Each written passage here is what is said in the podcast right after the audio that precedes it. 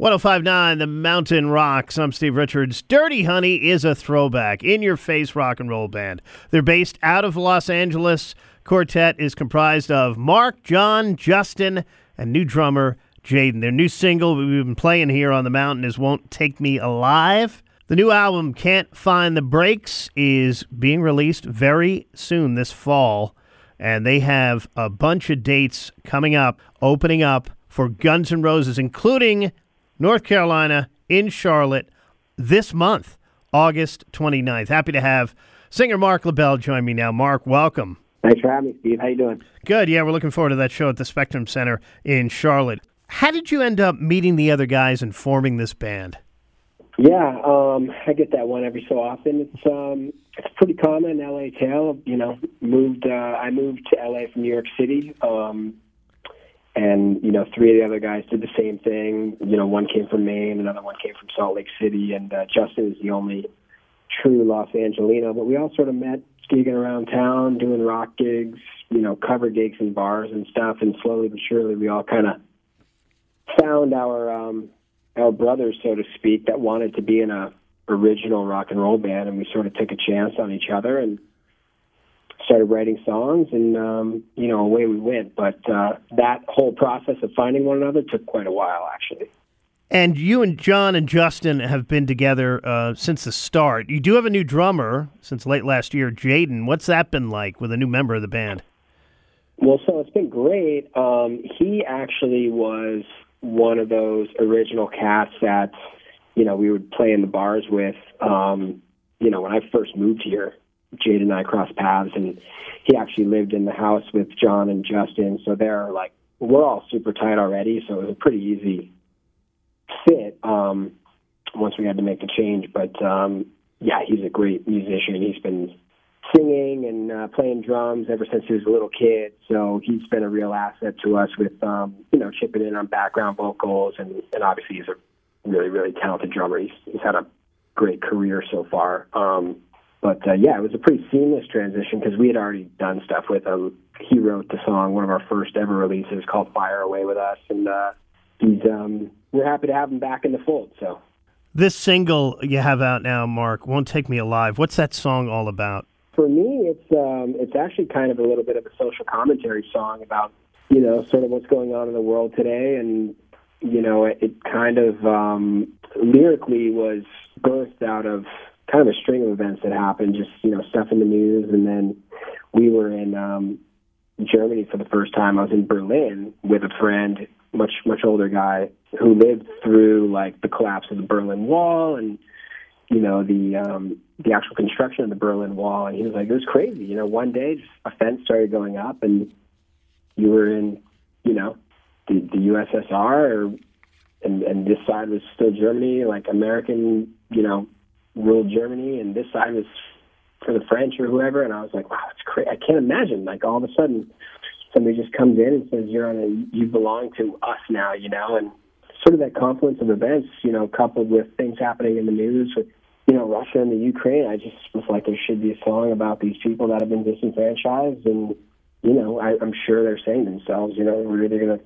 fight for our lives here, or we're, we're just not going to back down to whatever it is that's coming to us. So um, and obviously, John wrote a great riff that kind of evokes that kind of attitude. You know, he titled the demo "You'll You'll Have to Kill Me First. and I was like, "Oh, that's pretty good," but I think there's a better way to say that. Do you do most writing, or is it a collaboration? I do uh, most of the lyrical writing um, for sure, and and a lot of times, you know, if, if I'm stuck on something, I have no problem, you know, like collaborating with anybody really just to, to get a, a, a good word out or a line or something. I do like to sometimes if if I have nothing, I like to just get on the mic in the studio and try out lines and try and build the story around maybe a cool line or a cool melody or you know ask ask people what they're feeling um, from this music. Um, but yeah, there's total collaboration happening musically to get to a finished product for sure. Also, and I think John and Justin both write riffs. I write riffs and, and sometimes even like full song arrangements on acoustic that we then arrange for the band. You know, so it's pretty typical of most bands that I've heard of. Their writing process is kind of all over the place, and it's not like very scientific. But in terms of lyrics, yeah, I usually sit down by myself and try and come up with good stuff. This is off your upcoming sophomore album, as I mentioned, Can't Find the Brakes, coming out this fall. Did you feel a lot of pressure going into the sophomore effort?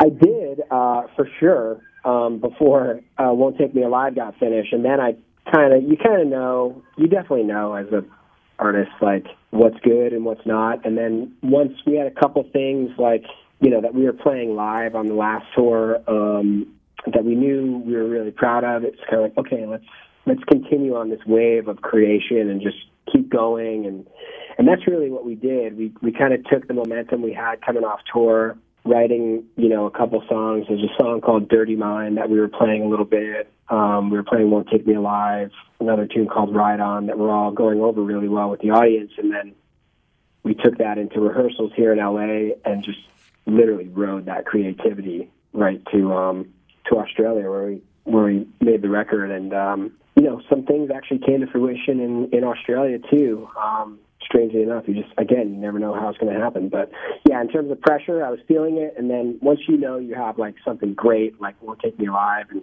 it's finished, and and everybody feels really good about it. It's, it's a lot more fun to just you know kind of let things flow out of you. Produced by Nick Didia and recorded, as you mentioned, in uh, Australia. What was it like recording there? It's awesome. We did we did the first EP there as well, but Nick actually moved into a new studio um, just outside of Byron Bay, which is like it's kind of like the Malibu of of Australia, I guess. Um, so it's definitely not a bad place to be. Um, but it was awesome. Yeah, that's.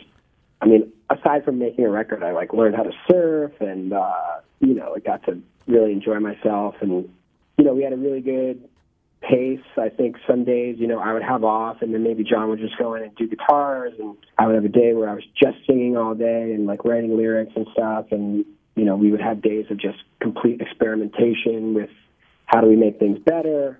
So we were there for about a month, and it was honestly it's a dream come true. And I, I quite honestly can't wait to do it again. We just need to get some more riffs and some more starts of songs going. And um, I think once we do that, we'll probably plan on okay, when are we when are we going back? You know, is it going to be April of next year, or, or what are we doing? So, how'd you guys come up with the name Dirty Honey? That um, that was just one of those names. Um, we didn't have a band name, and I was we all were just on a group text throwing names, you know, at the wall. Just anything was sort of good, we would write it down into this like master list. And um, when Robert Plant was getting interviewed with uh, Howard Stern, he was talking about his band, the Honey Drippers. He had like a side project, and I was like, we have something like that, I think. Honey Drippers. I'd never heard of it.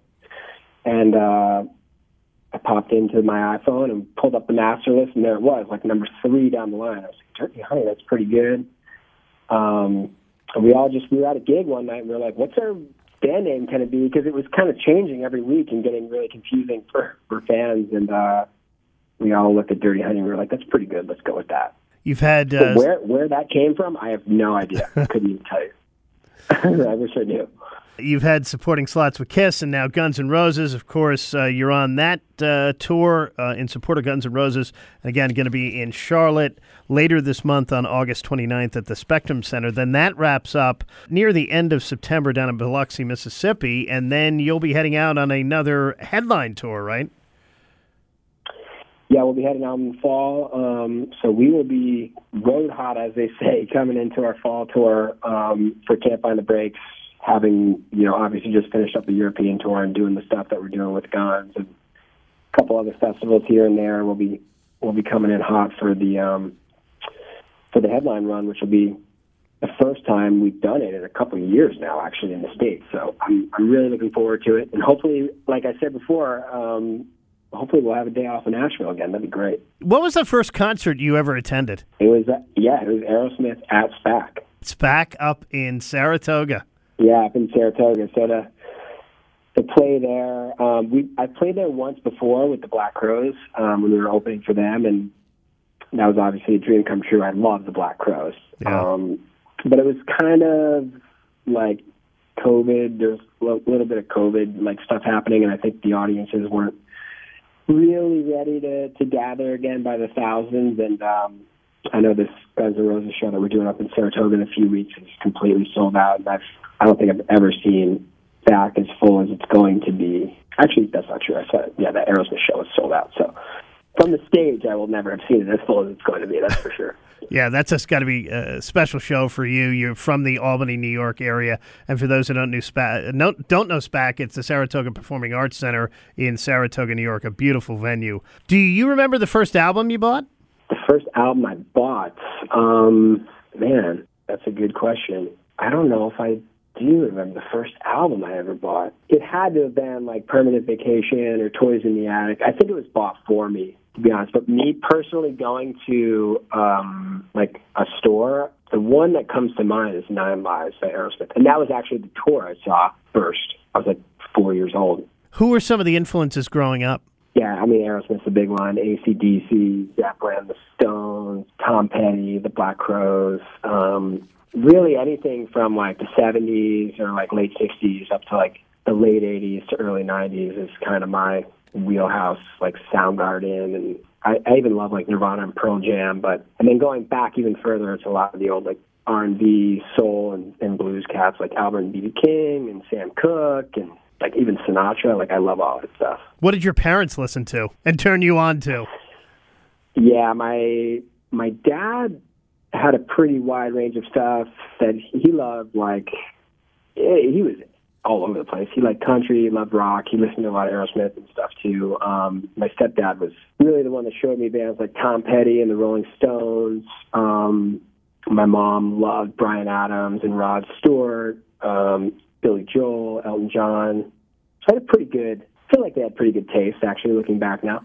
Marc LaBelle, he's the lead singer from Dirty Honey. Again, they're out on uh, tour right now in support of Guns N' Roses. Any pressure to perform with uh, an opening up for Guns N' Roses? uh, not so much anymore. We've done it quite a bit the last couple of years, um, and you know everybody in the band has had really nice things to say about us. Um, you know, and Slash um, has taken us out on, on tour with him with his band and with Myles Kennedy. So it's um, you know, we feel kind of like a camaraderie with those guys, and we obviously love that band and, and love everybody in it. Um, you know, and their crew and their management and everything has been really supportive of us. So we're we're super grateful for it. But yeah, in terms of, I don't really get nervous. I get excited more than anything. I just, I kind of feel like the audience um, has a familiarity with us already, and if they don't, then you know, if they're there to see Guns N' Roses, I think they'll they'll probably like Dirty Honey, and they'll be happily surprised.